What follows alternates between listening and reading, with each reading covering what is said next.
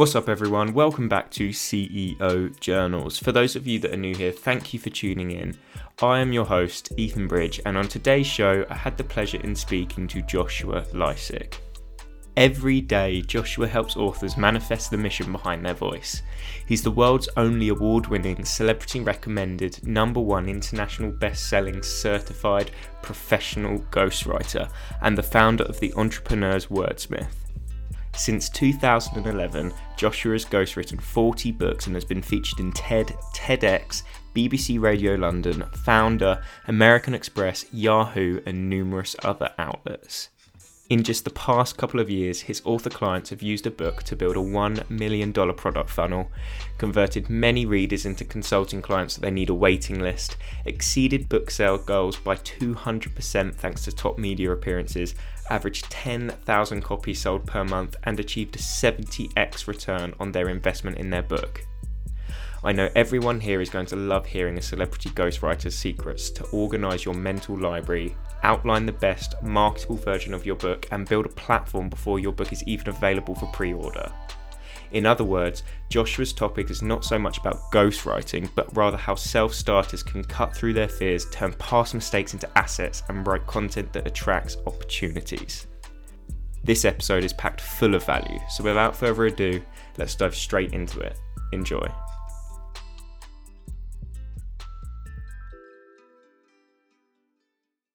Hello, everyone. Welcome back to the CEO Journals podcast. Today on the show, you have the pleasure of listening to Joshua Lisec. Joshua, how are you doing today? I'm pretty dandy. Thanks for having me on your show, Ethan. No, the pleasure is mine, and I can't wait for you to drop a ton of knowledge for all of our listeners today. So, for those who don't know who you are, just give us a quick 60 second introduction of who you are and what you do. Sure thing, sure thing. As Ethan said, I'm I'm Joshua Lisec. I am the only award-winning celebrity recommended number one international best-selling certified professional ghostwriter in the world. I have ghostwritten over 40 books for everyone from your A-list celebrities, entrepreneur success stories we all know of, the breakout stars of tomorrow, and even the occasional great grandma who wants to tell her story what it was like to grow up during the war. I love that. But how does one get so many accolades? Because that was a mouthful, and you've clearly learned that off by heart, which is pretty good going. When your hobby, your passion, your lifestyle is your business, they just naturally seem to add up. Perfect. And I can't wait to dive more into that. But the way I like to start all my episodes is by throwing it back with my guests and asking them about their upbringing and time at school. So let's focus on the 15 year old version of yourself. How did you find school? Were you the class clown that sat in the back and didn't really concentrate? Or were you that straight A student, put all the effort in and just absolutely nailed it? I was the nerd. So I was homeschooled, as a lot of people are where I live in the States, uh, in Ohio specifically. Homeschooling is quite popular here in the Midwest. So I was homeschooled. And in that type of an upbringing, your learning is self directed. Basically, what you want to study, so long as it meets the minimum requirements, that's what you study. So I was regularly getting ahead of the lesson plans. We had all sorts of curriculum. Um, by that age, I was fluent in classical Latin. Interestingly enough, we we uh, my, my mother had us take the uh, Cambridge University Latin, so the actual the actual Latin curriculum at Cambridge University. It meets uh, it met a foreign language requirement, so that's what we studied. Interestingly uh, uh, enough, another thing that I did, 15 year old Joshua did, because there wasn't much of a social life as a homeschooled kid one of my hobbies, my pastime, my great extracurricular activity was to read the entire Encyclopedia Americana, A through Z. When I'd get done with my schoolwork, I had nothing much else to do during the cold, long hours of winter. And so I would sit down in our cellar, aka schoolroom, and pick up a volume and just start reading. So I became a, quite a bit of a knowledge a sponge which as it turns out is extraordinarily helpful when you become a ghostwriter because you already know a lot about the topic that your new client is wanting to write about. definitely. Being homeschooled, then, did you find it difficult to socialize and make friends, or was that something that you sort of just picked up over time and were okay with that, despite being homeschooled and having a little social life, as you quote? I definitely had a social life amongst other homeschool kids because there are there's different co-ops where a bunch of parents are like homeschooling their kids all all together, and then different parents will kind of uh, uh, uh, donate their time, so to speak, in teaching a, a class. We had actually a, a, homeschool basketball team, so we played a lot of private schools, public schools, um, in the uh, in the kind of the, the Midwest. So we got that element as well. But it was very strange going from homeschool to college to university because it was the first time I was exposed to popular culture.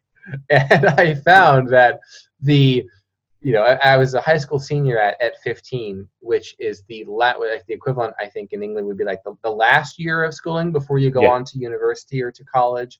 Um, so I entered university at relative much younger than my my peers were, and I could not relate to them at all. They're over there talking about um, the latest video game, and I'm like, okay, so how how how fast can we get jobs with our degrees? You know, and they're oh oh yeah oh I got hammered on Saturday night. Oh, good party in the booze. I'm like, don't you have a you know a, a job or something? Because I had multiple part time jobs. Yeah. I started my business when I was in college, and so it was it was very different because I could not relate it a lot to my my peers at the time, which it turns out was was was okay because when you get started, when you start your business at 19 and everybody else is busy drinking beer or something like that, you have quite a bit of an advantage in the years ahead. For sure. So you don't regret that at all. You don't look back and thinking, I could have done could have done the fun stuff in university that all of these people were talking about. That's not a regret of yours at all. That's right, especially since uh, many of them are still paying off their student loan debts and will be for the next couple of decades and you've completely smashed that out the park already. Oh yes, the, yeah. Being homeschooled, it's it's pretty easy to to qualify for for scholarships. So I got quite a few of those to pay for pay for things, and even had some extra left over, you know, for uh, for for paying my bills and that sort of thing, which is pretty awesome. Perfect. And then, and as a 19 year old in that position as well, you must have felt pretty good about yourself because, as you say, looking at the others that are in a hell of a lot of debt, you must have felt pretty smug to say the least.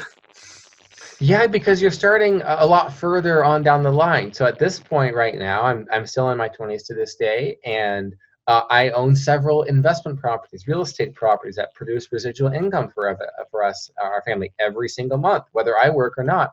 Our family can pay the bills, or at least a portion of the bills, you know, to, to survive. Mm. And to think that a lot of my peers, fellow millennials, are doing the exact opposite. They're paying out every month, no matter what. They have to meet those student loan payments. Um, it's it's it's a sad commentary on our generation, unfortunately, and that's what I gave my TEDx talk about was the world of the millennial coming out of college and university with a student loan debt, with very few opportunities. And I tell the story of how I did it differently from just about day one.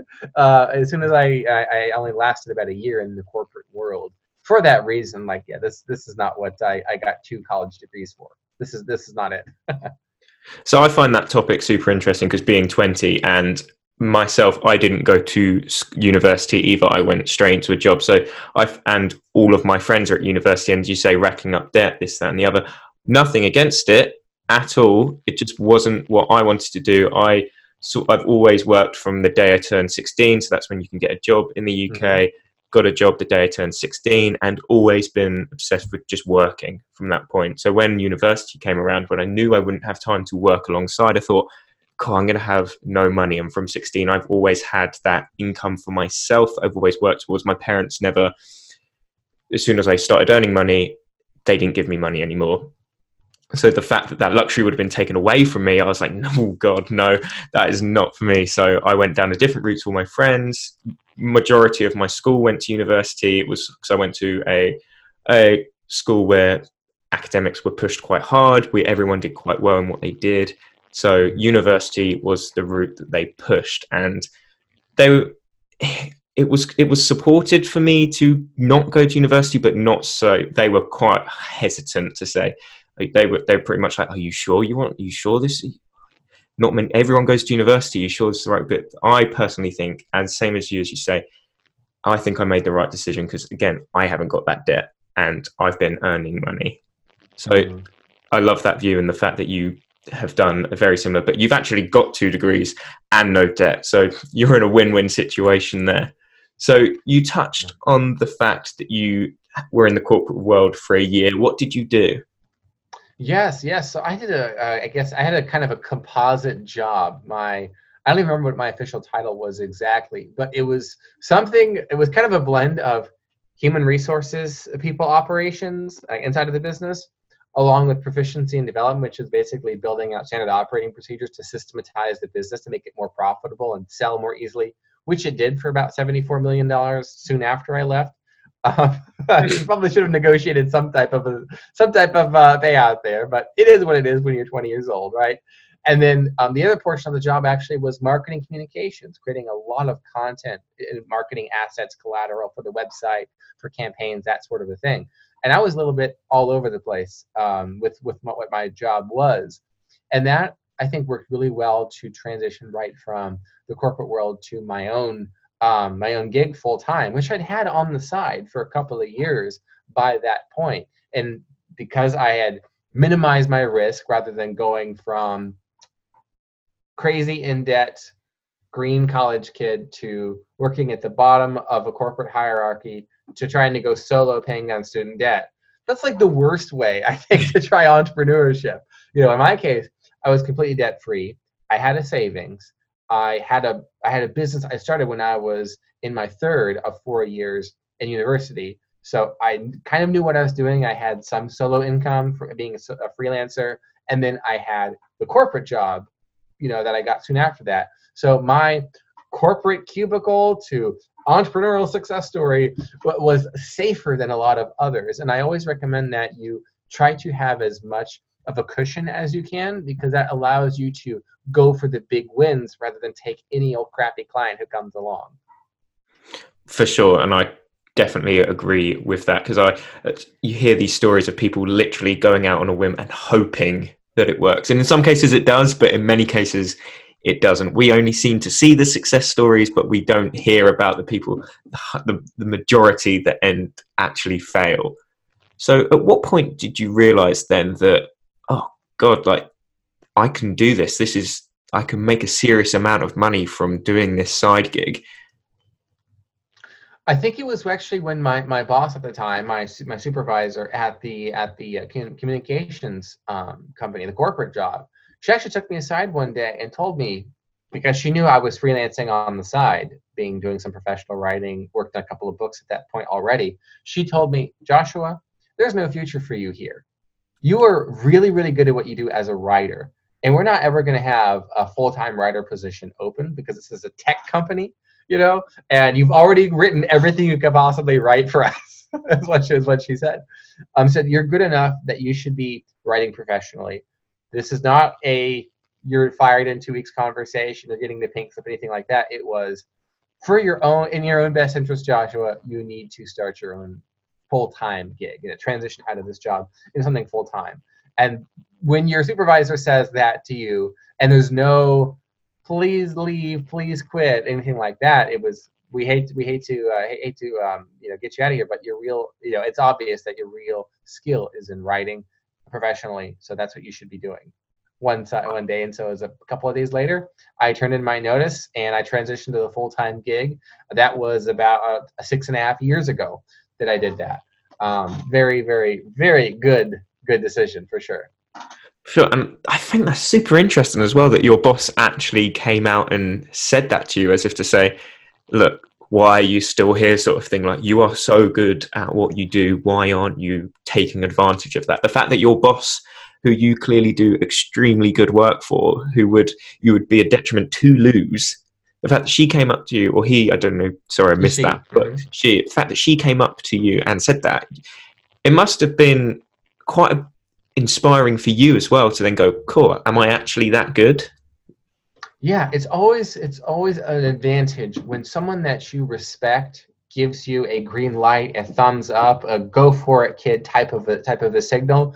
And funny enough, a couple of years after that, she took her own advice and she quit and she started her own consulting company. so I think she was possibly living vicariously through me with giving me that advice. And then, wow, he he actually made a good go of it. Maybe I should do that too. and now she's she's she's still running her consulting company. Um, so I think five years or so later, after she uh, after she um, quit quit that same company and is now doing her own thing, going solo. So it's it's it's it's funny what, how how life turns out, but sometimes it can be that uncanny. For sure, and as you say, that's hilarious. The fact that she then did it as well. But you're both clearly very good at what you do. And what's that? Com- how's that company doing now that you both work for? Now that you've both gone, does it still exist? Yeah, it was bought again and then bought again. Um, with all sorts of corporate corporate restructuring. Uh, as far as I know, it's it's the co- the company who purchased the company that purchased the company is, yeah. is, is, quite is quite profitable. And of course, I like to think that it was because of the standard operating procedures and systems that I designed inside of the company that made it a saleable, viable company. Of course, and I'm sure it was. I'm sure you can put your you can put your stamp on that one, so it's there. So for what you do, it must be quite difficult to get a reputation because there are. So I'm not I'm not very familiar with the ghostwriting industry. So, but I assume there are a lot of people out there that do your job, but it's then actually getting the reputation of you are the person to come to. So I assume that entails a lot of free, very cheap labor to begin with to get testimonials. How was that for you at first, and how did how quickly did you manage to build your portfolio to get to the point you are now? Yes, yes. So as I said, I've ghostwritten over forty books. Uh, to to to um, kind of uh, run with what you're saying. Yes, the first few products did not pay nearly what I ex- or I, I desired at, at, at the time, but everyone does have to start somewhere. In fact, I always say that my very first freelance writing project I ever got paid one dollar and sixty-seven cents an hour.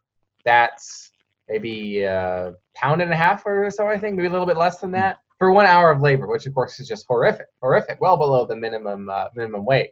But I was willing to do it, and for me, that was my first confirmation that I was on the right path. That someone will pay me outside of a job to write for them. So that, strangely enough, was quite a confidence boost. Anyone who who earns any amount of money for themselves as a self-employed person will say that same thing. I made a couple of pounds doing working on this website, and it was the most rewarding money I've ever earned in my entire life. And of course, it just goes on up from there. I certainly felt the same the, the same way. To get back to the point you were bringing up about how does someone whose profession is mostly confidential between themselves and the clients, how do you word of mouth market? Well, one of the focuses that I have had to grow my company is to position myself not as a writer. Oh, oh I'll write a, I'll write a, a, a Word document for you. You have to figure out how to go get it published. I am a concierge all-inclusive solution. So when someone comes to me with their book idea, we write the book in a full-length manuscript. So it's like it's you know imagine whether it's a novel or it's nonfiction, full-length, industry standard, beautiful, professionally written book. But we also reformat it for publication digital, audio, and the actual print book, the paperback. Um, and then we support in the marketing of it, the launching of it, the publishing. So we've called that part of the process ghost publishing because in ghost writing, someone else does the work, you take the credit.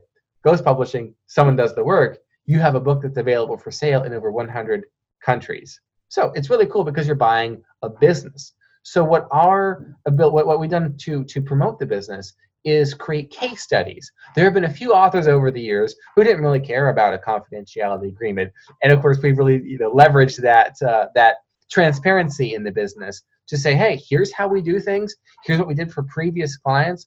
Whenever I'm talking to a, an aspiring author, I'll share with them a case study of what I did for a previous author. Like, hey, you know, I sold 30,000 copies of my book in, a, in just a few months after launch. Joshua was instrumental in that hey, my book has brought in over $1 million into my business. And it was only possible because Joshua wrote my book and helped me get it published. Like when you have those types of statements, nothing else matters, and I have no competition at that point. Because the other writers say, um, I can write well, I have a creative writing degree. It's like that versus this guy made a million bucks off of his book. How did he do it? I need to talk to that guy.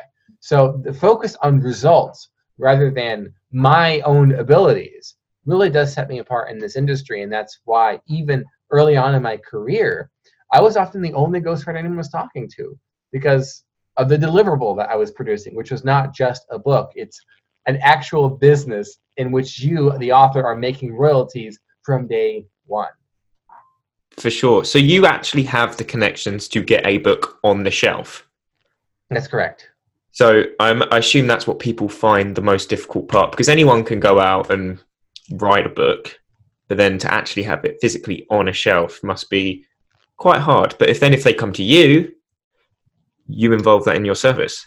Yes, what we've what we've done is we've taken with this ghost publishing model, we take the best of self-publishing and the best of traditional brick and mortar publishing. We've combined the pros and removed the cons from the process. So, like with self-publishing, higher royalties, total creative control, those are the upsides of and it's speed. That's those are the upsides, the the pros of self-publishing. The cons are a lot of self-published books are just drivel quality. They're just awful. They're I can't tell you how many authors that I've that I've worked with that said, I really don't want this to look like a self-published book. they'll, they'll, specifically say that. I want to go an independent route like this ghost publishing thing, but I want to make sure it's not, it doesn't look like it's self-published. So that's always a priority. Traditional publishing, you have obviously quality, distribution, access to bookstores and libraries in countless countries. We bring that into the process as well, to the point that when you look at one of my clients, one of my authors' finished books, it's indistinguishable from a traditionally published book by one of the big publishers out there in terms of its quality. And that's what we're really going for. That's what people are willing to pay for. For sure. So, for business owners, entrepreneurs, podcasters, influencers, you name it, what are the benefits of having a book? What avenues can having a book open for you? I always tell authors that having a book is like having a key that opens any door for your business. What opportunities are you looking for? Are you looking to build authority with the future clients that you're targeting in your marketing campaigns? We'll put a book at the forefront of that. So people see you and they're like, wow, this person wrote the book on this topic. They're the most trustworthy on this. Do you want additional credibility in the media? Go to any website, The Guardian, The Telegraph, CNN, Fox News, any news website, and just search the keyword author of, and you'll find thousands of articles in which journalists specifically quote someone and then put behind their name author of and then the title of their book. Because when you're an author, you are the recognized expert. And that's the last real benefit of, of, of being an author that has, again, multiple benefits that it can produce for you, multiple results rather, that being an author can produce. And that is being the go to expert. Because You've packaged your wisdom, your secrets, your successes into a 300 page masterpiece. You're clearly not a charlatan, a fraud, a fly by night person trying to make a quick buck, but you are the, in fact, recognized expert. And of course, what you can do with that book is use it to get meetings, whether that's with potential investors, whether that's with your dream 100 clients, or maybe you want to use a book to generate leads for your online business um, and people can buy your course, your program, your services by reading your book. Do you want speaking gigs? A book can get those for you. All of the above, we have helped our clients do exactly the same inside of their businesses. So, like, I always I always want to quote Jay Conrad Levinson. Anyone who's read Guerrilla Marketing, that that famous book on on 12 business marketing tactics, will be familiar with that. Jay always said that he made about 10 million uh, from that book. Only 30,000 in terms of his revenue was the royalties. But the spin-off books, the additional consulting, the speaking fees, the coaching programs amounted to that remaining 9.9 million in revenue that he made from his book. We take that same approach with authors in which yes, we've had clients who sold tens of thousands of copies every single month of their book, but the real money comes from you buy the book, you say, "Oh my gosh, this person is amazing. I have to get more of their stuff." and then they join your program, they hire your consulting services, etc., etc. And that's where the real money comes from a book that's only possible because you have this ultimate authority building, credibility establishing, expertise enhancing masterpiece working on your behalf. Sounds like I need to write a book on how to start a podcast. But no, as you say, that's it's incredible. And that case study there alone, the fact that only 30,000 in um, that he actually made from his book alone, but it opened that door to make over nine million dollars, which is unfathomable. It's like it's a huge amount of money, and all from a book, which is amazing. So is that So, what is one of the biggest success stories you've had with a client? Is that is that an example of one of in in that area, or is there a bigger success that you're allowed to talk about? Uh, that that's that's kind of in the in the ballpark. Um, as I as I mentioned, there's an author in the digital marketing space that I that I worked with. Um, he he unsolicited, so he kind of went went away from our our uh, confidentiality agreement. He was like, I don't care who knows. He recorded a 90 second testimonial. He said, Hey, post this on your website. So I did, and it, he and he says because of Joshua's work writing this book, helping me get it published, in in, in 12 months $1 million in revenue directly from this book would not have been possible without Joshua. Those are his words. And of course, it's, it's amazing because he had a relatively small audience at the time, maybe, I think maybe several hundred in his Facebook group, maybe a couple thousand on his email list. Like we're not talking like a mega superstar at the time, which what's, that makes his story so much more remarkable. Because when those A-list celebrities see a story like his, they go, "Oh my God, if I work with this guy, I can make even much more than that because my audience is 100,000 people. Or with one of my newest clients, he is a household name. I calculated in 200 million households. This particular author is is known. So, of course, we're expecting a gloriously profitable uh, launch and rollout of his book coming in the new year. So that uh, that approach, where you think, how can this book, how can I open additional doors of revenue? It's your a book is a multiplier right? Think of all the services you already have the speaking that you've done in the past anything that you sell a book comes in and it multiplies the potential revenue that you can receive inside of your business. And it's all because of a book. And even if you don't sell a copy of your book i have one client who's in the manufacturing space. This is hilarious because doesn't actually sell his book. He just prints a few copies of it he brings he literally puts them in the trunk of his car. When he goes meet with a prospect, he either mails him a copy of the book ahead of time, or he just drops it off with him during the meeting, and he uses that to get multi-million dollar consulting deals and, and, and product sales deals. And it's amazing because all he has to do is show them that book and they say, Wow, you're the yeah. expert in this. That other CEO who's who's only been in the industry for this long doesn't they don't have a book. So it's in these unusual industries like manufacturing, you know, that's like you're the first the first established author, the first known author in your industry. So it's not even like you have to be in digital marketing or entrepreneurship or business. You can be in a wildly obscure category to be successful. I have another one who's in civil engineering, wildly popular, successful. Another that's in water treatment of all the industries, right? But when you're the first person who says, I'm the author, I wrote the book on this industry, that, my friend, is the opener of doors. For sure. And it's super interesting, even when you go into detail about these, as you say, not so people, normal person wouldn't think that person's going to have a book. But when they come out and go, I've got a book, you get, you're going to think, wow, this guy must know his shit. He must know what he's talking about. So then, as you say, that expertise there and the, there and then is displayed. So, money aside, though, that this job must be extremely fulfilling for you. Like, then the fact that your expertise and your knowledge in this area is helping these people to succeed.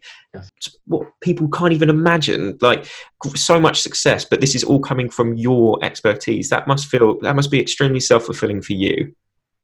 It does, and it makes all those sleepless nights in the cellar reading encyclopedias worth it for sure. So to contrast that, just got, but that aside, then what's the worst day you've had? Because we see all the success stories, especially on social media. We see the private jets, the fast cars, the mansions, but that is the product of what we all know was a hard, hard journey. So what was, if you can pick one a day out of just out of a hat, one of your worst days, what would that be?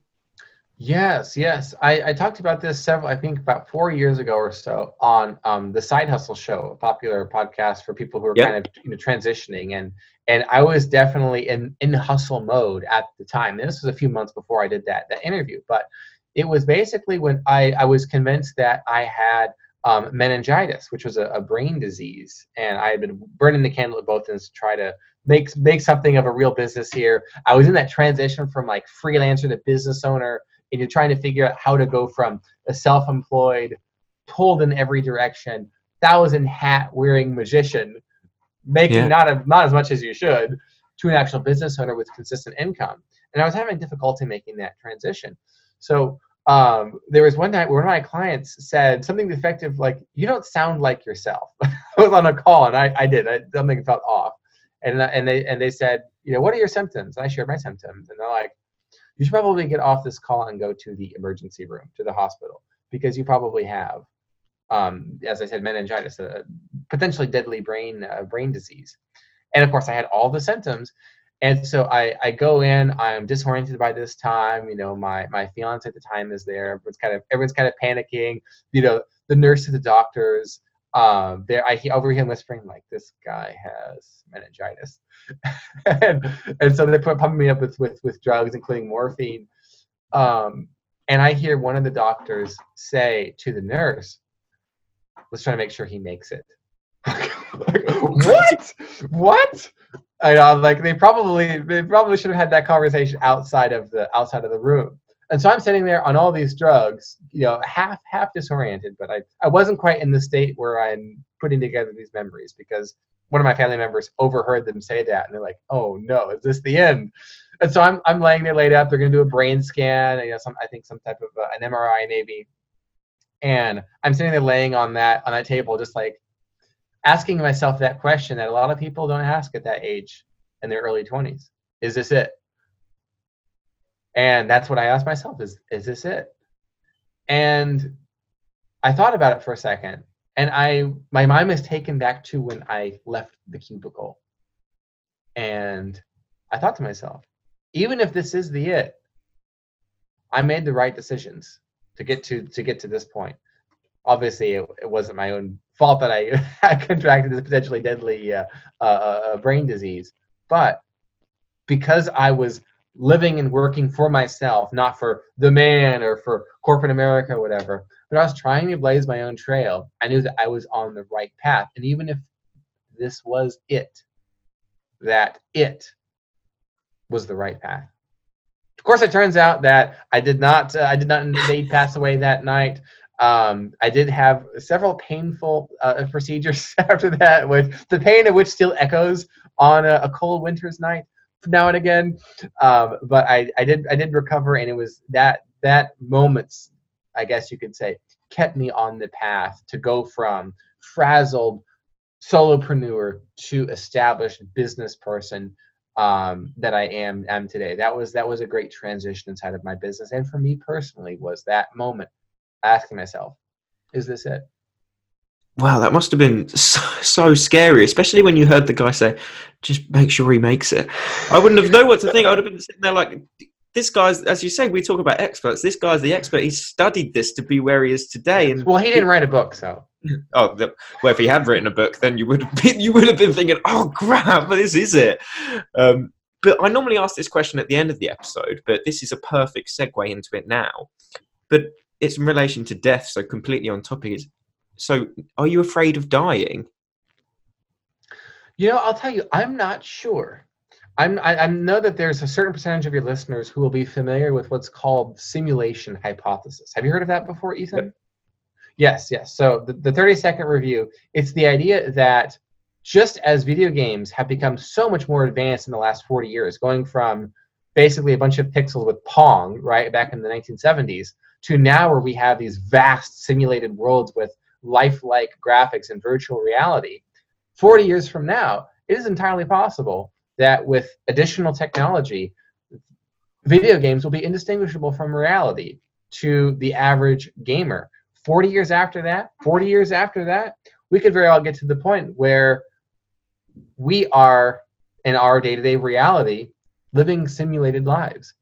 And so the idea of the simulation hypothesis is that you and I are actually in living inside of a simulation right now. Perhaps as phys- uh, astrophysicist Neil deGrasse Tyson suggests, we're an ancestor simulation in which people in the, the, the future are trying to figure out what went wrong. and so we're they're, they're, they're trying to piece together based on information on real people that what exactly went to what you know let's try to recreate the past and so we're actually right now digital representations of who we once were in the past or there could be any other manner of reasons that um, are being simulated right now And there's also folks like uh, Elon Musk who are convinced that we're in a simulation. Other people that I could name drop, but I get the idea that some of the smartest, brightest, most successful people on the planet are 100% convinced that we are living inside of a simulation, that we are simulated. Some of us are non player characters, NPCs. Others of us are actual players who either are aware that they're living inside of a simulation, that they're kind of getting their bearings in this world, or they have chosen to opt out of their memories and they live among us. Perhaps it's you, Ethan. Perhaps it's me, that we're actual players inside of this simulated world. Every strange, uncanny thing you can imagine, from paranormal activity to religious experiences and miracles, is explained within simulation hypothesis because the simulators can allow for all religions to be true at once. They can also allow for all paranormal experiences to be valid, all coincidences to be valid. So to bring it all the way back around to our uh, our, our, our uh, question about about death, I'm not sure because I'm not sure what death looks like. If we're organic matter or if we're digital, perhaps reincarnation is a nod to our skins or our the source code of each of us to be repurposed for something else so we don't ever actually die we could have this whole conversation you know over and over exactly. and over again I'm, I'm, I'm sure but for me personally it's, it's fun to think about you know are we fact simulated or, or, or are we real but at the end of the day i'm more so focused on living a life that i don't regret because i've been in that position before of is this it so having stood there and asked myself that question. And I was okay to the point that you can be okay. Now I have more responsibilities.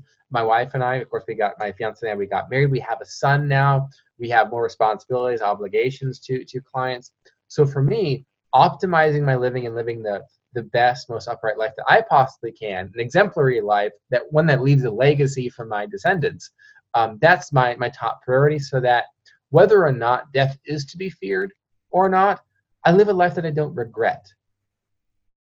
Definitely. And I find, as you say, that topic is super interesting. And that could be an episode for a podcast alone. Like it's a, it's one of those topics that you can definitely get into such a deep discussion about because people will have conflicting thoughts on what they actually believe. And as you say, I don't know. We could be, we couldn't be. I can. I, some days I believe we are. Some days I believe we don't. It changes, and because you hear all these different opinions, and you see everyone saying different things, so it's all within. But it's just as you say, living a life you don't regret, and that's exactly what I do. What I want to do as well. And the fact that you were there and you got to ask yourself that question, and at the time you said you were happy. You you wouldn't if you had gone. Would you have? You wouldn't have minded because you had done what you wanted to do. You'd pursued what you wanted to do for yourself opposed to what doing something for someone else yes it wasn't so much that i had a, a, lifetime's worth of accomplishments and a legacy to pass on which i did not but it was i did not regret my choices in life yeah. to get to get where i had been. They were not things like oh, I, w- I should have done this i wish i would have done this. If only i could go back. There was none of that because even though i was so early on early in my life and in my career i was on the right path. And i you know, obviously want to convince, be convinced that I, that I still am, and I certainly would have to answer it the same way. Uh, that if, if if this is it, I still find myself on the proper path. So where can you see this path going then? Where do you want this business to go? Because you refer to we through a lot throughout this episode, so you've clearly got a team around you. How do you how can you see this team progressing, and where do you want it to end up in the end? Yes, yes. So my vision for the business is to give specifically entrepreneurs is to give them a way to manifest the voice behind their mission.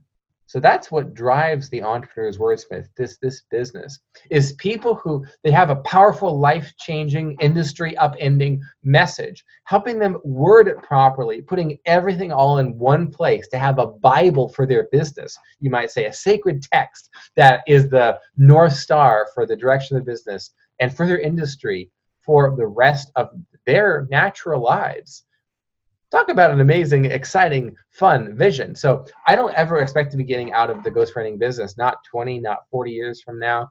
But what I do want to do in order to create generational wealth for my family is as I've said at the outset, we invest in rental properties. So we have several which produce residual passive income for the family. So, so basically acquiring more properties which we can pay for in cash because property in the Midwest is ridiculously inexpensive compared to some of the bigger cities around the world. So it's good to take the, the profits that are from our earnings and put it right into investments that turn around within a couple of months. Start earning some income off of that, getting tenants in there.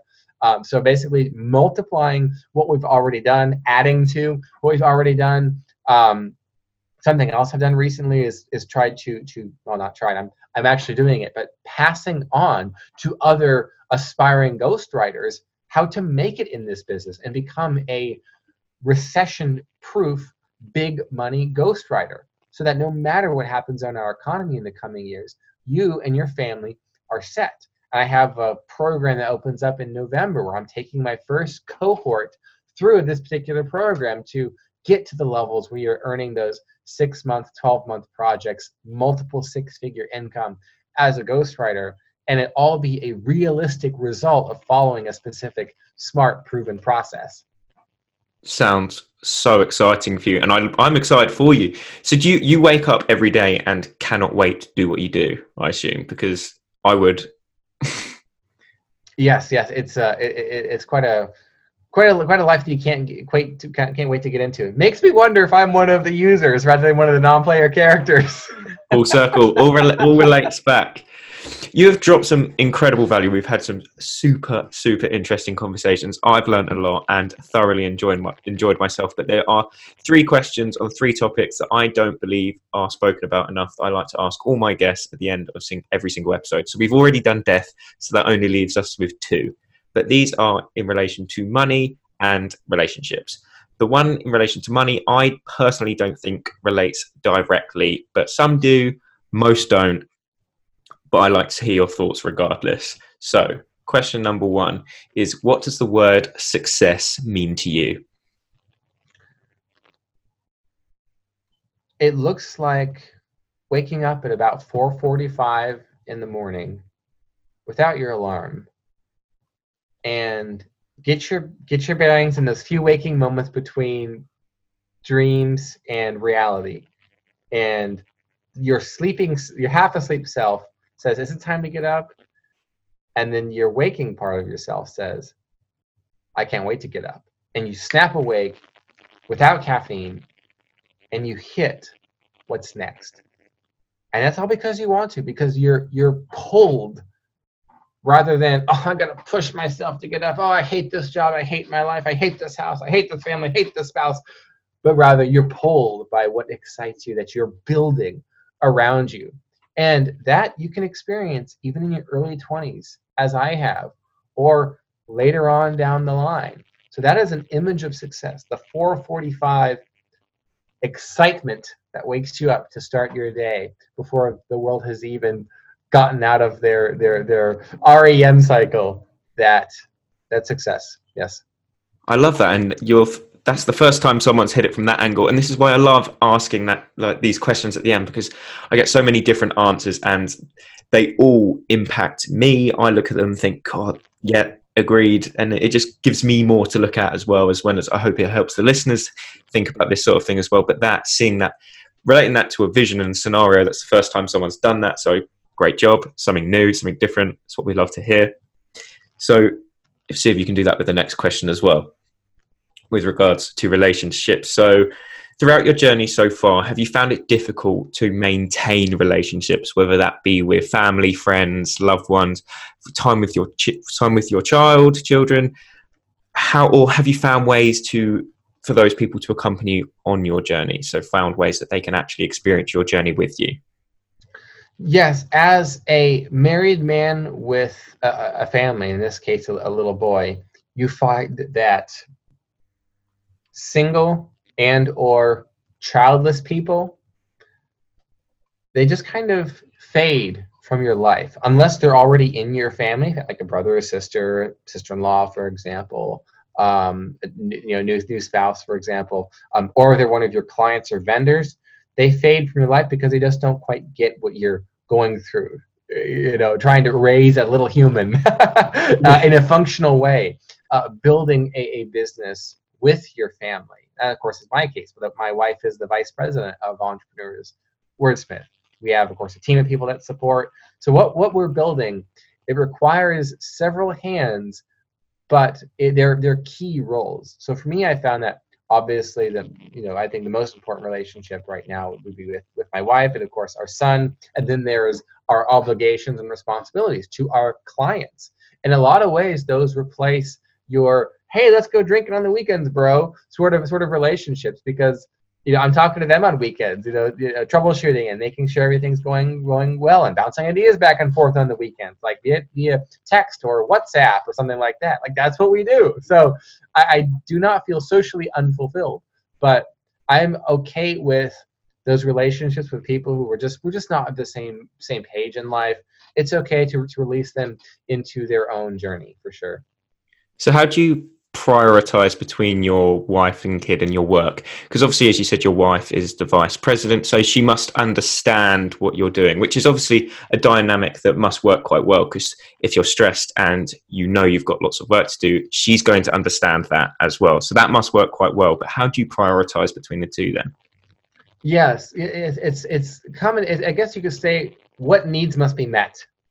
Yeah. And the primary need of course is our little one and after that, obviously, comes health. And, and along with that comes what do our clients need from us? And of course, we are sticklers for project management and tight deadlines, fulfilling our obligations. So everything is planned months in advance. So we know when stuff has to be done. And as new projects come up, sales calls come up, podcast interviews come up, we adjust, we work with it, and we're okay with being flexible because we know that the that the ends we're working for are not the means themselves. Like this is not it, so to speak, right? Where we're working towards a point where we can have more students that we're training in the ghostwriting program, the Ghostwrite and Prosper program, it's called. So we can have a bigger and high, high higher value, longer term relationship with with authors. So we can have the rental properties. So if at any point we're like, let's put a pause on this and just leave town for the summer, like we can we can do that because we have the residual passive income from our real estate that takes care of all of our bills. So we, we know where we're going, we know what we're working for, we have the vision, and that makes the sacrifices, the long hours, the little sleep worth it. You're clearly a very good team, and I love that. And I congratulate you for that as well. So, Joshua, we've dropped some incredible value throughout this episode. We've had some amazing conversations. I can't wait to listen to it back over, and I cannot wait for the listeners to just take it all in and actually go and put it to action. But where can they follow up with you, whether they have any questions, and where can they find your services if they want to write a book and become an expert? Absolutely, absolutely. I'm happy to chat with anyone, whether you're the aspiring author or the aspiring big money ghostwriter who wants to make their profession in this land as well. Come settle the territory with me. Come on down. If you're the aspiring author who wants to find out, like, is your book idea any good? Is it actually going to establish you as an expert? Head over to entrepreneurswordsmith.com. Entrepreneurs is plural. Word and Smith are Word and Smith. Entrepreneurswordsmith.com. You'll find there a book ideas generator that will help you get some some structure to the ideas that are in your head so you can actually come up with a winning book idea in 30 seconds or less. Free tool, no opt-in required. If you're that aspiring ghostwriter who wants to make it in this industry, head on over to ghostwriteandprosper.com. I put together a free set of trainings that debunk the seven myths about ghostwriting that keep most ghostwriters broke as F. Love it. And they will be in the show notes below for everyone. So you don't have to remember those. Just simply click below. Once again, Joshua, thank you for your time. I cannot appreciate it more. And I hope everyone enjoyed this episode of CEO Journals.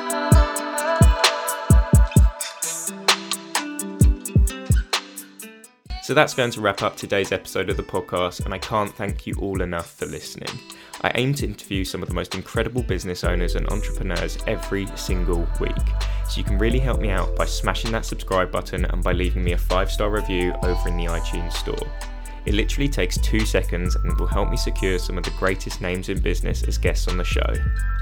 Make sure you tune into the next episode where I'm going to be talking to another incredibly interesting guest. I'll be discussing their journey and providing tips to all you aspiring and current business owners.